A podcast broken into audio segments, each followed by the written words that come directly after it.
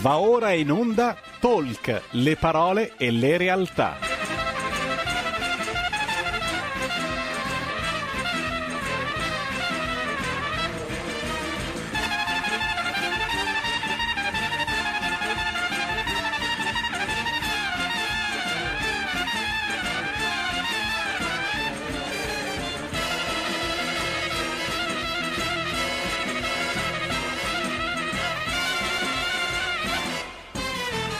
Malika Zambelli conduce Stai Karma.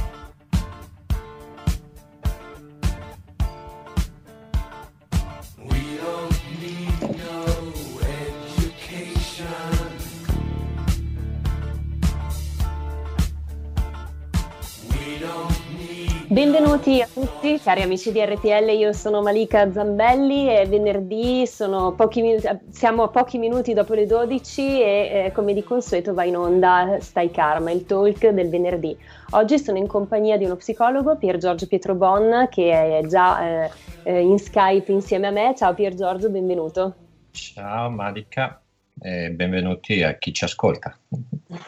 Grazie per aver accettato l'invito. Mm, volentieri. Allora, in occasione della festa della donna io ho deciso di eh, trattare il tema, un tema un po' spinoso che è quello della dipendenza affettiva eh, un argomento che eh, ho deciso di trattare proprio in onore di tutte quelle donne che hanno subito o stanno subendo ancora violenze psicologiche, violenze fisiche da parte del partner e anche in memoria di tutte quelle donne che sono rimaste vittime purtroppo di femminicidi. Oggi parleremo di questa dipendenza che eh, ultimamente se ne parla sempre di più e questa è una cosa molto positiva, anche se forse, e questo ce lo confermerà anche Pier Giorgio, è poco compresa dai più, è poco, è poco ancora conosciuta. È una dipendenza, eh, come dicevamo, tipicamente femminile, e, eh, però è appunto una dipendenza a tutti gli effetti, è una dipendenza come può esserlo la dipendenza dall'alcolismo, come può essere la dipendenza da qualsiasi tipo di sostanza, di sostanze e quindi eh, la differenza possiamo dire che stia solo nell'oggetto della mm. dipendenza, mentre per un alcolista o un tossicodipendente l'oggetto è una sostanza, l'oggetto della dipendenza, per una dipendente affettiva o un dipendente affettivo l'oggetto può essere un partner, un figlio, più raramente un amico. Eh, io vi ricordo che da subito le linee sono aperte, potete chiamarci in diretta al 0266203529 oppure scriverci dei WhatsApp al 346 6427 756. Se vi trovate o vi siete trovati in una relazione tossica e vi va di raccontarci le vostre esperienze, chiamateci o scriveteci a eh, un WhatsApp. Pier Giorgio, ci spieghi meglio tu che cos'è la dipendenza affettiva? Ah beh, cioè è una parentesi talmente vasta che mh, mm, bisogna vedere gli aspetti, da un lato psicologici, giustamente che fanno parte della mia professione, dall'altro l'aspetto culturale, perché mh, mm, allora, i femminicidi sono sempre esistiti, cioè oggi giustamente per fortuna se ne parla, ma viviamo in una cultura completamente diversa rispetto a un tempo, perché eh, si è sgretolato sostanzialmente la società patriarcale.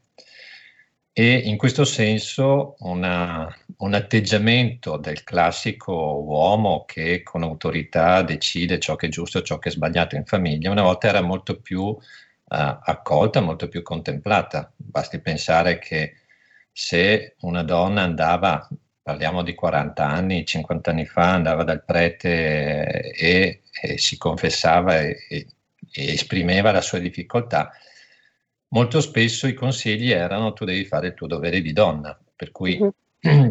per fortuna tutto questo è caduto e in un qualche modo eh, l'uomo oggi si trova a rivisitare completamente il suo ruolo nei confronti della donna, dove la donna ha una posizione diciamo uh, culturalmente sta prendendo la sua posizione, che è la sua corretta posizione equilibrata nella relazione con l'uomo.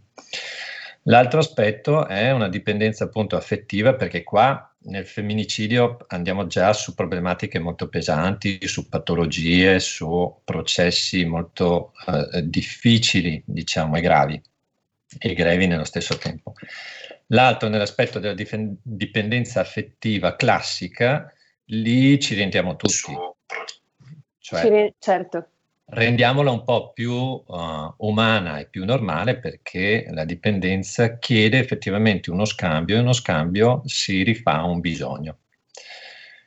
Perciò in questa scala possiamo vedere che eh, il bisogno affettivo o la dipendenza affettiva rientra in tutti quanti e poi cade nella patologia dove e per un fattore culturale e per un fattore di bisogno personale si può arrivare all'eccesso. Oggi eh, ci sarebbero anche altre parentesi da aprire in cui eh, la donna eh, a volte nel momento in cui ha preso possesso di maggiore autonomia in questo senso si ritrova non essere la vittima, essere carnefice, per cui si aprono tanti, tanti aspetti eh, in questo senso. Però rimaniamo su, sul tema della dipendenza e su quello se vuoi tocchiamo perché sono un po' due cose diverse, sulla dipendenza affettiva in generale o sulla dipendenza patologica. Per cui nella dipendenza patologica eh, vi sono dei processi interiori tali per cui potremmo dire che l'amore si manifesta attraverso una reazione negativa.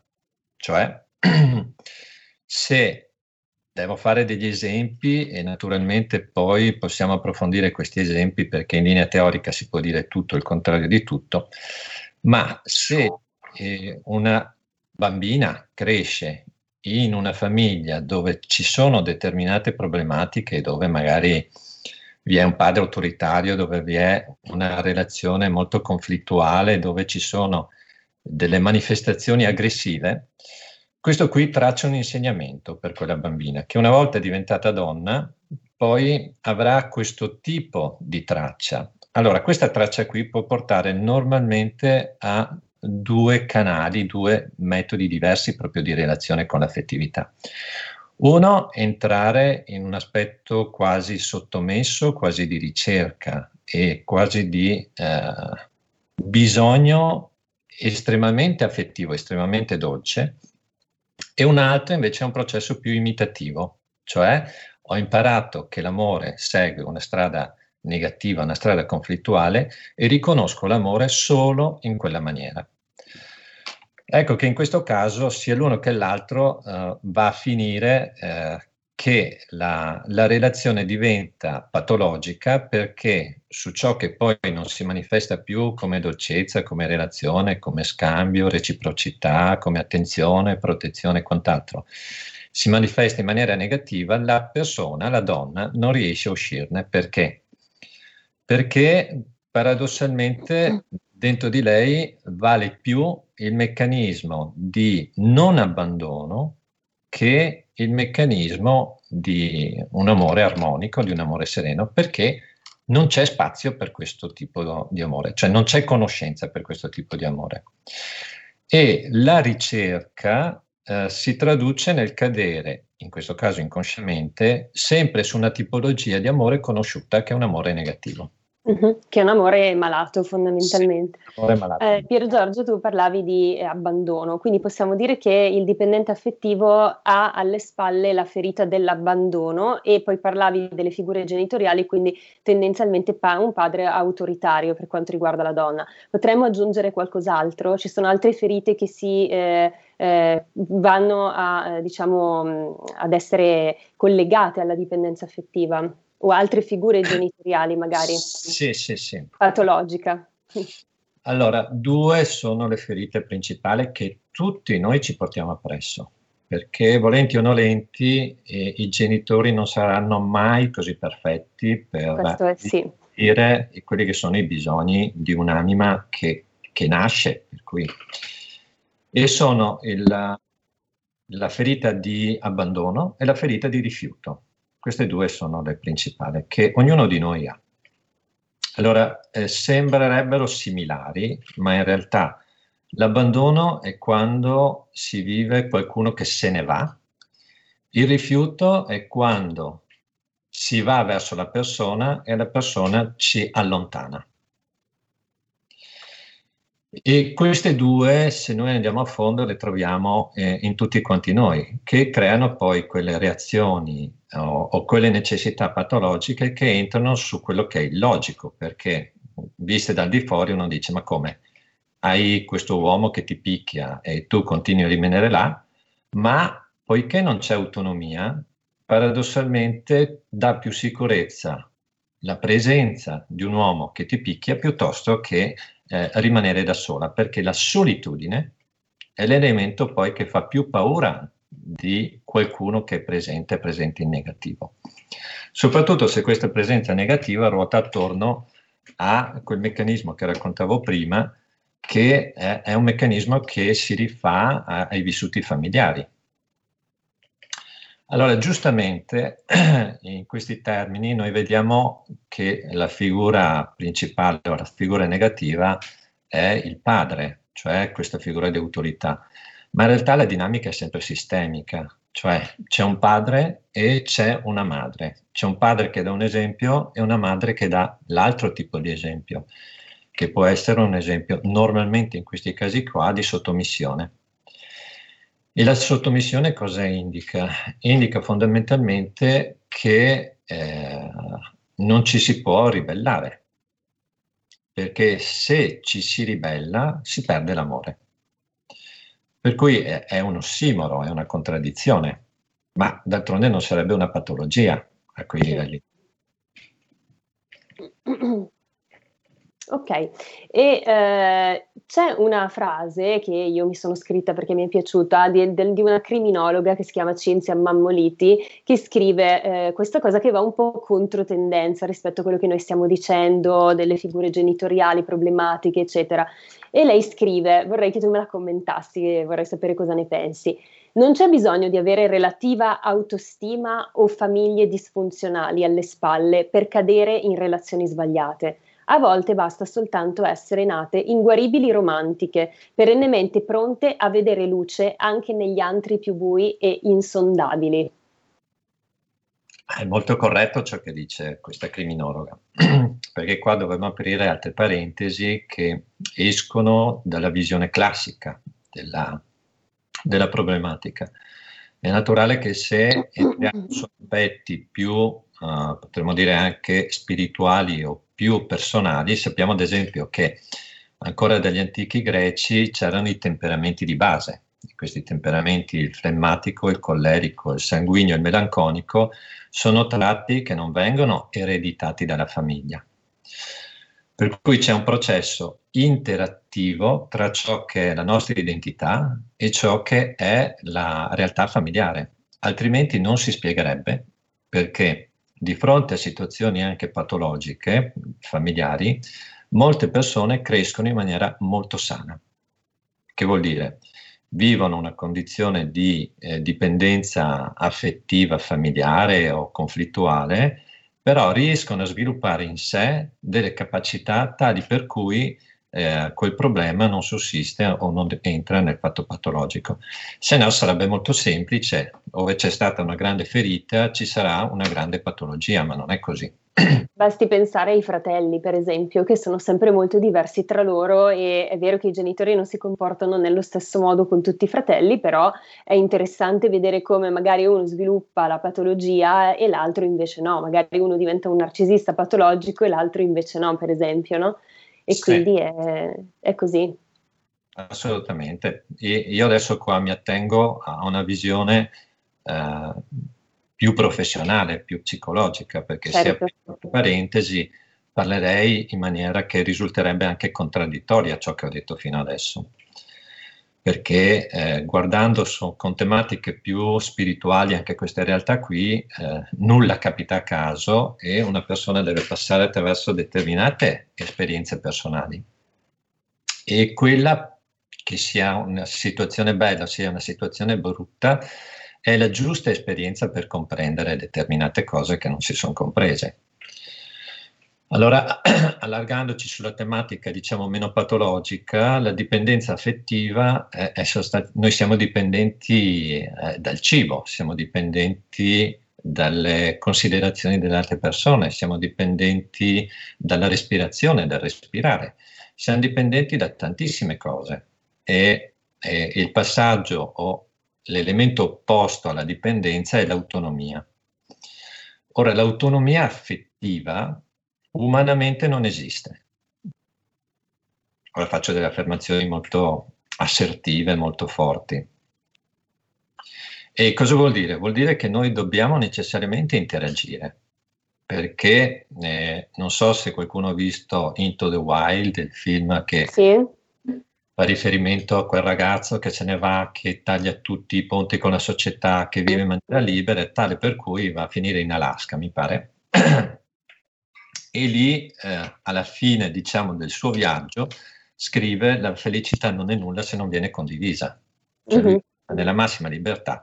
E questo vogliamo vederla in termini psicologici, possiamo vederla una dipendenza, vogliamo vederla in termini umani, è una necessità dello scambio. Noi abbiamo necessità di scambio, abbiamo necessità di amare, di amarci, di condividere e quando c'è questa necessità non c'è autonomia.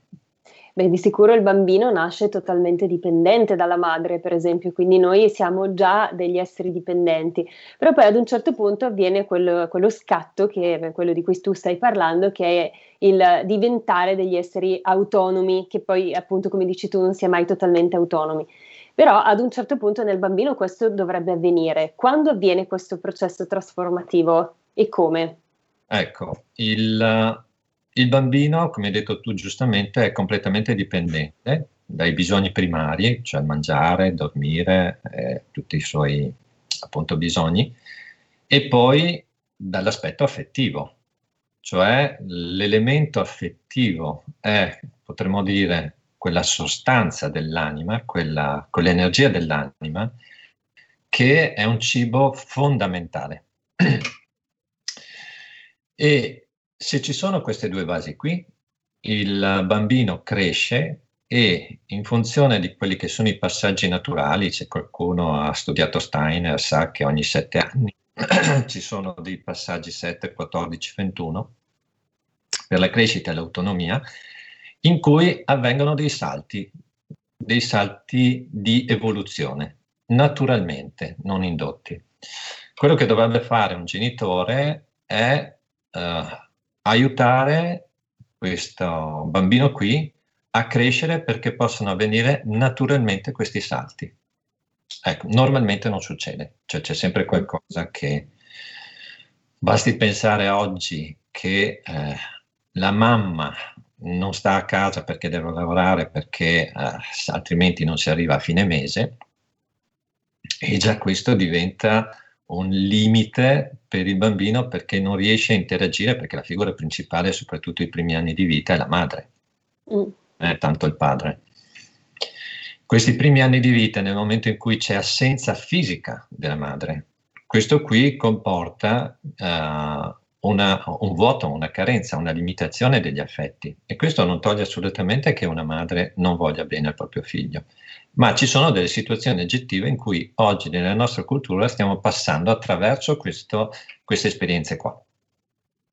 Il bambino cresce e se c'è stata questa base sana, il suo processo fisiologico il suo processo psicologico cresce nella maniera migliore.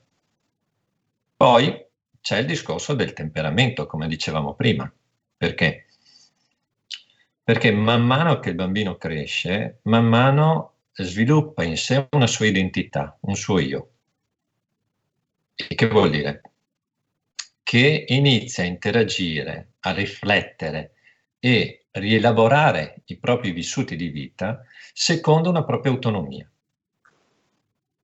Allora vi è chi di fronte a determinati eventi si scoraggia, ad esempio un romantico come diceva questa criminologa, l'eterna romantica che cerca questo amore idilliaco e in un qualche modo costruisce una sua identità su qualcosa che è una sua necessità di fondo, di base. Magari ha avuto anche dei genitori molto presenti, molto validi, molto buoni.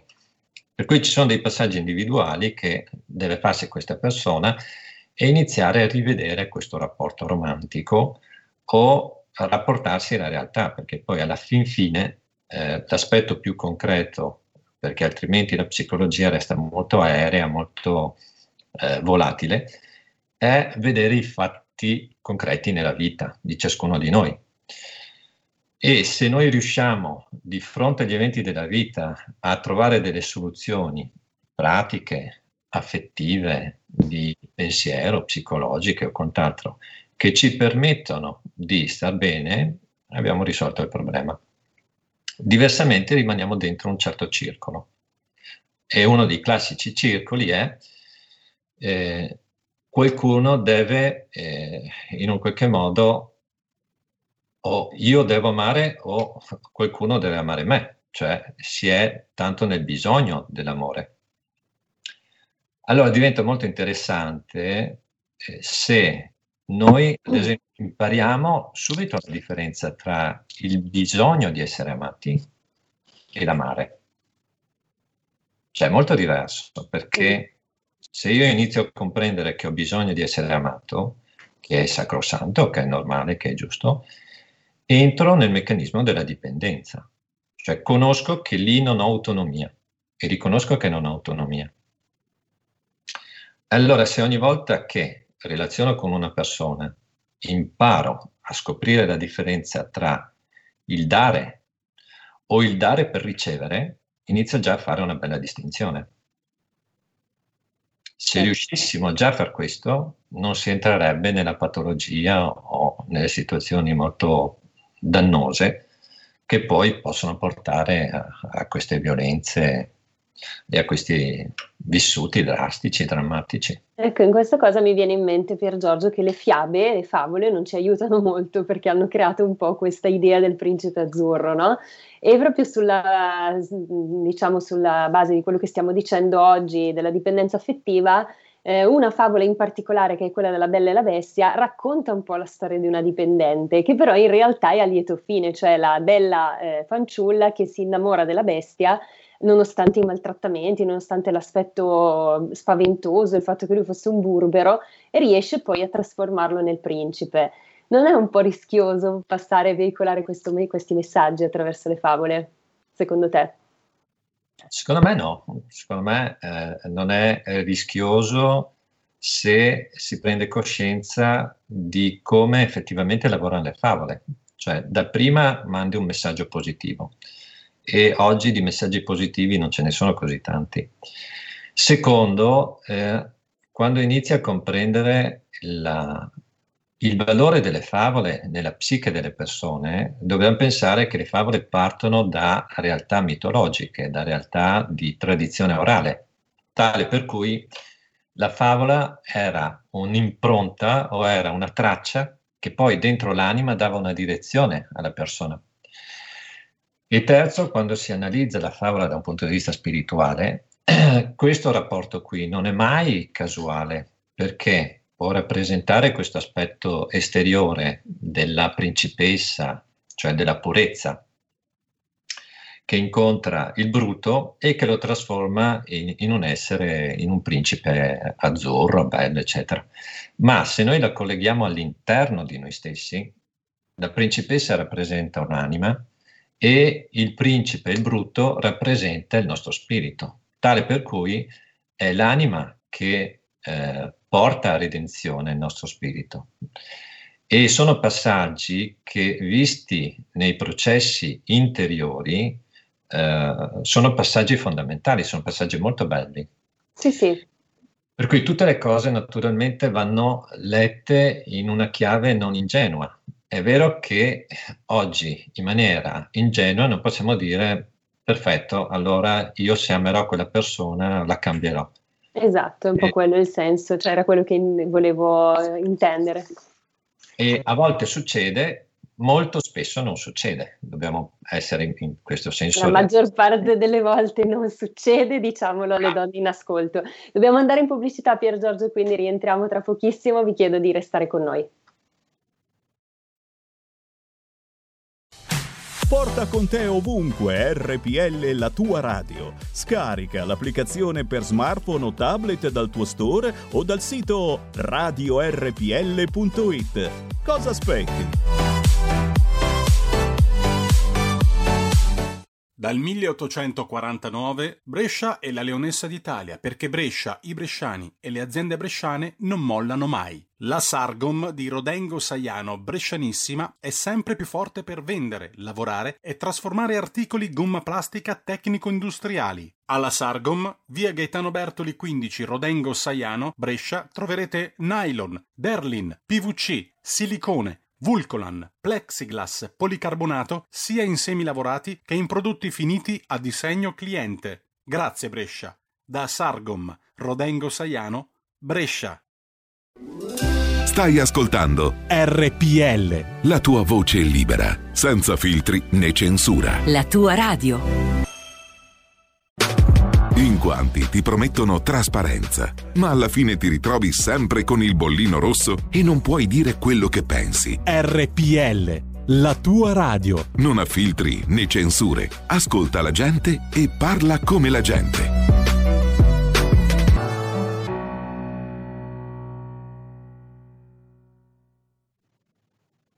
E siamo rientrati di nuovo con Stay Karma, il talk del venerdì. Siamo in, uh, in collegamento con il, lo psicologo Pier Giorgio Pietrobon per parlare di dipendenza affettiva. Stavamo parlando un po' del fatto che le fiabe a volte ci veicolano dei messaggi che se intesi nel modo sbagliato possono creare poi delle situazioni spiacevoli a livello interiore anche.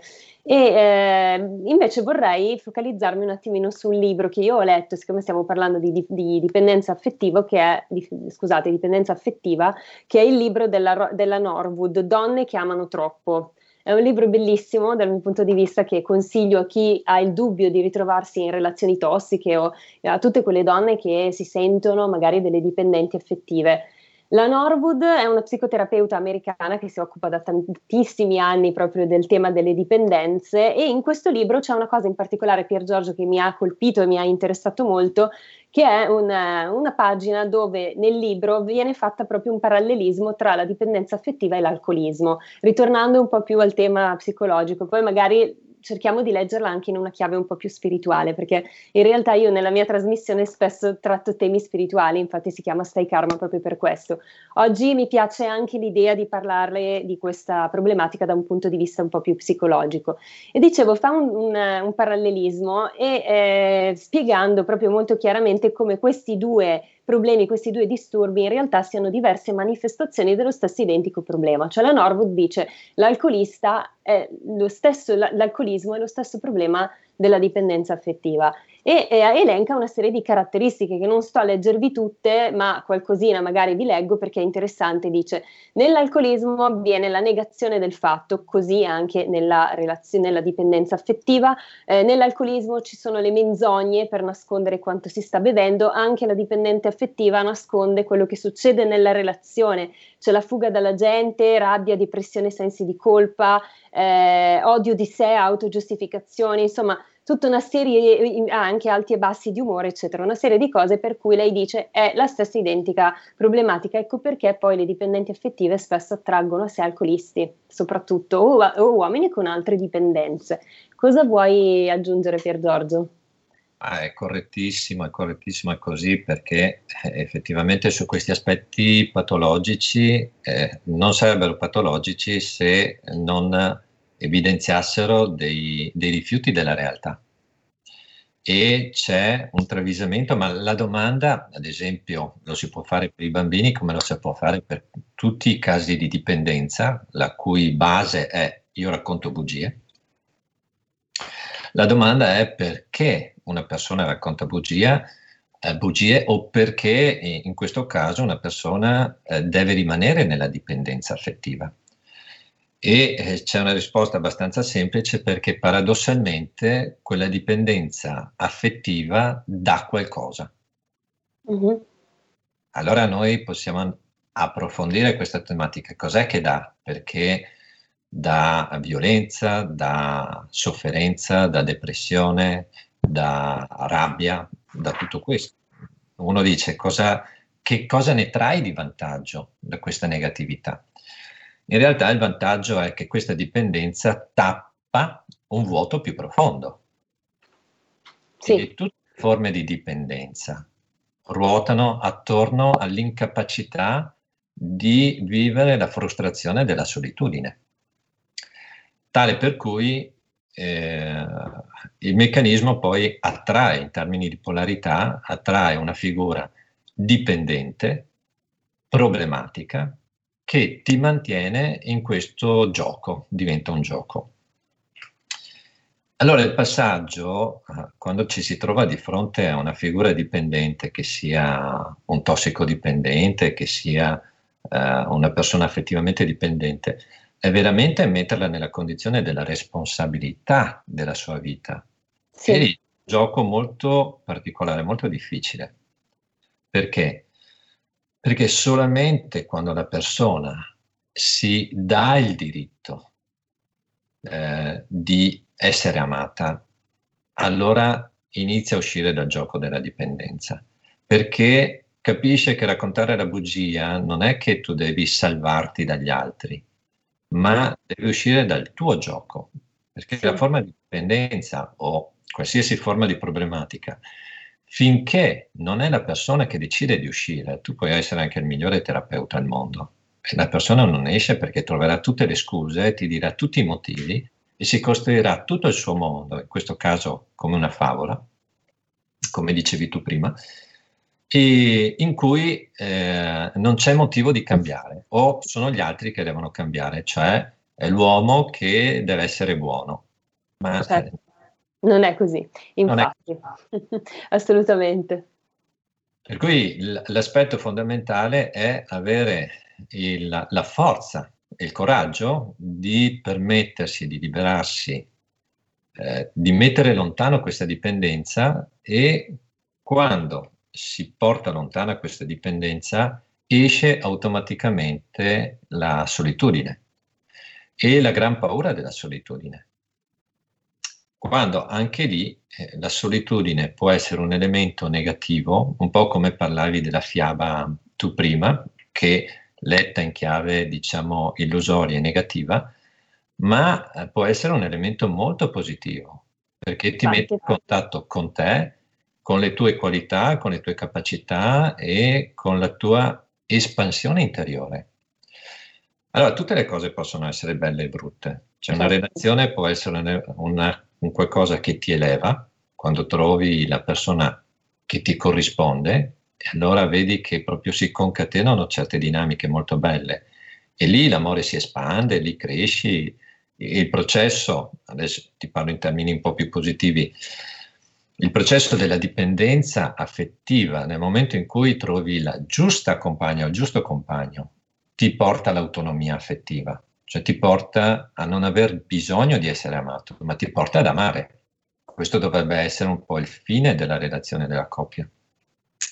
Mentre quando ci sono due bisogni, e soprattutto due bisogni patologici, nel bisogno patologico c'è la pretesa di ricevere ciò che eh, manca o ciò di cui abbiamo bisogno. Mm. Allora rientrano tutte queste dinamiche qui, entra il gioco persecutore-vittima, dove eh, ci sarebbe molto da dire anche su questo meccanismo qua, dove poi stranamente il persecutore è quello che nel gioco tra persecutore e vittima è quello che socialmente perde, cioè il cattivo perde sempre e vince la vittima. E cosa vuol dire? Vuol dire che attraverso quella forma di relazione la vittima riceve il consenso amorevole della società, delle persone. Certo. Sì, sì, è ego anche il vittimismo. Sì, sì, sì. Per cui i, è, è, verissimo quello che scrive. Io ho letto qualcosa, non ho letto tutto quel libro lì, è, è molto bello, ma oggi con la velocità di cambiamento culturale che ci sono nelle nostre società, eh, ci sono tanti, tanti processi diversi, mm, sì. molto, molto diversi. Per cui esiste ancora un, un femminicidio, esiste ancora questa modalità patriarcale, ma esiste anche una posizione di, di tante donne che sono esprimenti tutta la rabbia di secoli che hanno portato appresso, perché in linea genealogica, in linea di legame familiare, molte donne oggi stanno portando fuori eh, non più la posizione vittima, ma la posizione rabbiosa di ciò che hanno subito nei secoli. E questo è, in termini karmici, visto che eh, Stai Karma eh, prende in esame questo concetto qui, è un necessario riequilibrio. Assolutamente vero. Poi paradossalmente si cade anche nell'eccesso, per cui io a volte mi trovo degli uomini che sono letteralmente persi perché tentano di avere una relazione con la donna e la donna non lascia minima spazio all'uomo, cioè la donna non ha fiducia in questo caso dell'uomo. E l'uomo deve costruirsi un'identità che sia un'identità più saggia, cioè più capace di relazionare in termini autonomi, perché non è solo la donna avere la dipendenza, ma anche l'uomo che ha una dipendenza in questo senso aggressiva verso la donna e non sa, non ha dei termini diversi di paragone. Sì, sì. è una codipendenza poi che si instaura. Esatto, esatto. Ecco, io eh, vorrei ripetere il numero per telefonarci in diretta, mi rendo conto che è un argomento un po' spinoso, magari c'è chi non se la sente di esporsi, però mh, siamo qui anche per accogliere le vostre esperienze, se avete delle domande da farci eh, manca ormai un quarto d'ora alla fine, quindi chiamateci adesso è il momento, il numero è lo 02 6620 3529 oppure per i Whatsapp è il 346 6427 756. Intanto sulla nostra pagina Facebook eh, scrive Alex Giacomelli che saluta un mio amico fotografo e ci chiede non trovate che la Chiesa proponga una sottomissione della donna? Vuoi rispondere tu Pier Giorgio? Sì, sì, sì, assolutamente. Eh, basti pensare, mm, parlavo con un mio amico storico che mi ha detto che per 400 anni i concili eh, delle chiese ecclesiastici eh, si riunivano per capire se in qualche modo la donna avesse l'anima o meno. Basti pensare, e questo è, eh, cioè, pensarla oggi è veramente eh, assurda questa affermazione qui. Però nel Medioevo era così, basti pensare che negli anni 50 insomma una donna ha iniziato a votare qui in Italia e basti pensare che eh, in un conclave dove ci sono solo uomini, com'è che si può trovare un equilibrio, una parità? E per quanto l'uomo possa essere, diciamo, aperto, eh, deve esserci sempre necessariamente il confronto con un femminile che ha un modo di intendere e di relazionare completamente diverso dall'uomo. Cui, eh, se fosse per me, eh, lascerei molto più aperto lo spazio di relazione anche nel mondo della Chiesa, ma questo non compete a me naturalmente. Uno, uno scambio, un confronto con un femminile, ma proprio con la donna, non con l'idea del femminile, con la donna. E cambierebbero sicuramente le opinioni. È vero? Sì. Poi, se noi andiamo a vedere culturalmente quanto questo abbia influito nella cultura, nella cultura popolare, cioè, si sa insomma che la Chiesa ha influito tantissimo. Mm, assolutamente, anche solo il matrimonio possiamo vederlo come qualcosa che eh, crea delle situazioni, mm, diciamo, di eh, come si può dire, quando dicono il matrimonio è la tomba delle libertà, è vero che costruire una relazione oggi non è più tanto facile, però l'idea del matrimonio, a volte anche il divorzio che diventa un peccato quasi verso Dio, cioè adesso non è più così, fortunatamente ci stiamo molto evolvendo, però diciamo a livello storico il matrimonio secondo me ha creato delle situazioni particolari, no? Perché alcune donne non si sentivano in colpa a dover lasciare il marito perché non si fa, perché eh, a livello storico la Chiesa ha creato anche queste situazioni. Senza dubbio, perché c'è il Dio punitivo, ma un Dio di amore ti dice sii felice, non ti dice devi soffrire per tutta la vita. Per cui anche lì il matrimonio, ma d'altronde questa, questa modalità di rapportarsi alla vita, se è una modalità ingenua, segue chi in un qualche modo uh, ti insegna quello che è giusto e quello che è sbagliato e se capiti con una persona che ti dice Dio ti punisce se tu in un qualche modo non uh, assolvi i tuoi doveri coniugali, eh, quella si porterà alle conseguenze di una rigidità tale di questo pensiero, di questa idea. Eh sì. Se invece trovi delle realtà o delle figure, anche ad esempio io ho parlato a volte più di qualche volta con dei missionari, i missionari sono molto aperti, non hanno nessun problema a vedere quello che è umano, psicologico e a cercare delle soluzioni che possano portare felicità alla persona, in questo caso alla donna. Dipende sempre chi, con chi si ha a che fare Mm-mm. e scelte che ne facciamo. Ecco, eh, Pier Giorgio ti interrompo perché abbiamo un'ascoltatrice, credo, in ascolto e prendiamo la telefonata. Pronto? Con no, chi parliamo? Sì, sì, no, solo due parole soltanto. No, non dimentichiamo. Come ti chiami? Ah, scusa, eh. io parlo dalla, dall'Alto Milanese, Legnano, mi chiamo Silvana. E praticamente... Benvenuta Silvana. Sì, No, volevo dire che soltanto questo, che non dimentichiamoci che le religioni come la nostra sono nate in Arabia, quindi cioè questi, queste cose cioè di uomini e donne cioè, dipende anche per me dal fatto che sono nati lì queste religioni. Grazie, prego. Grazie, grazie a te. Pier Giorgio? Eh, sì si aprono uh, infiniti discorsi perché se noi vogliamo, allora, da un lato è corretto, dall'altro dovremmo fare una distinzione tra il Vecchio Testamento e il Nuovo Testamento, perché Gesù era l'elemento di scandalo all'epoca, perché parlava con le donne, parlava con la Samaritana, parlava e, e, e, e ha sempre parlato di amore, per cui l'amore è il principio della donna tale da rompere determinati schemi. Poi ognuno giustamente rientra in una certa filosofia, cioè per noi è impossibile eh, pensare che eh, la donna culturalmente sia inferiore o eh, animicamente inferiore, perché siamo in una società dove non c'è un patriarcato autoritario. In Arabia, nei paesi diciamo del Nord Africa, esistono ancora queste realtà qui ma sono realtà che seguono una cultura di popolo che noi non abbiamo più.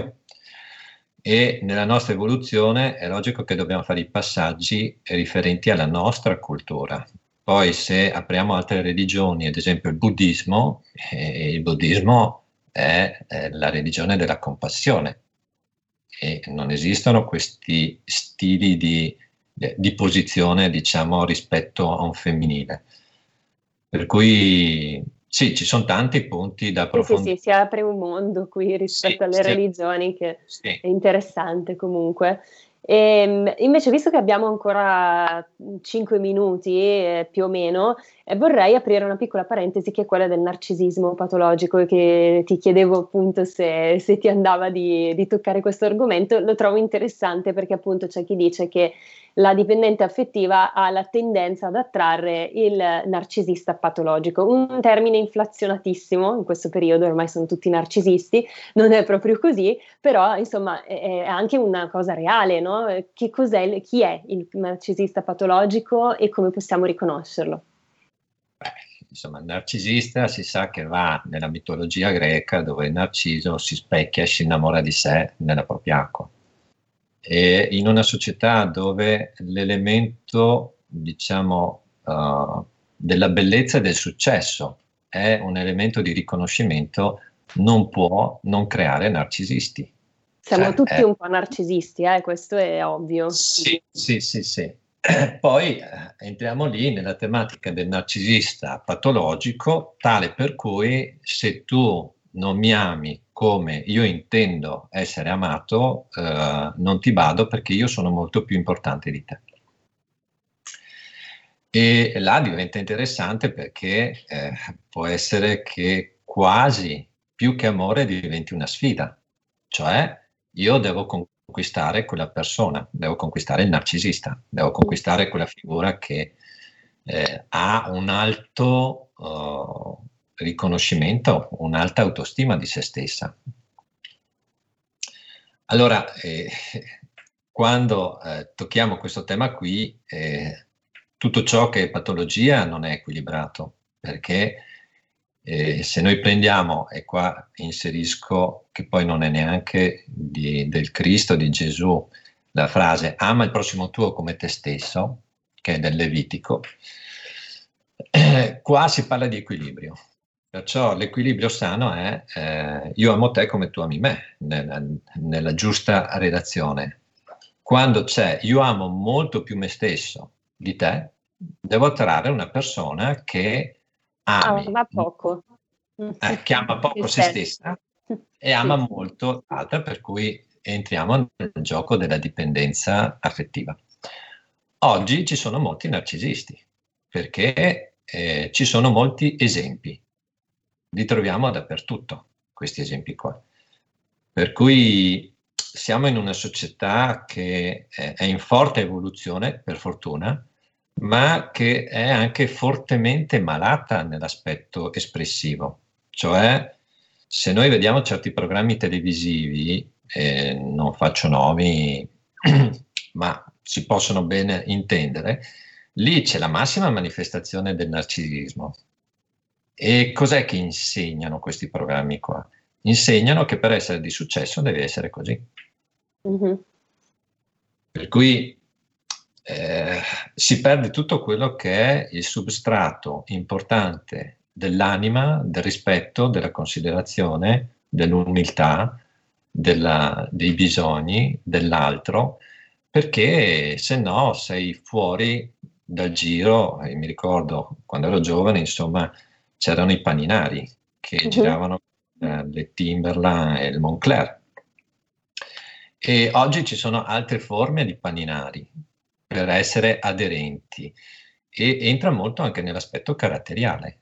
Uh-huh. Cioè devi essere una tipologia di qualcuno che frega il prossimo, ad esempio, o che se ne, se ne frega perché morte tua, vita mia.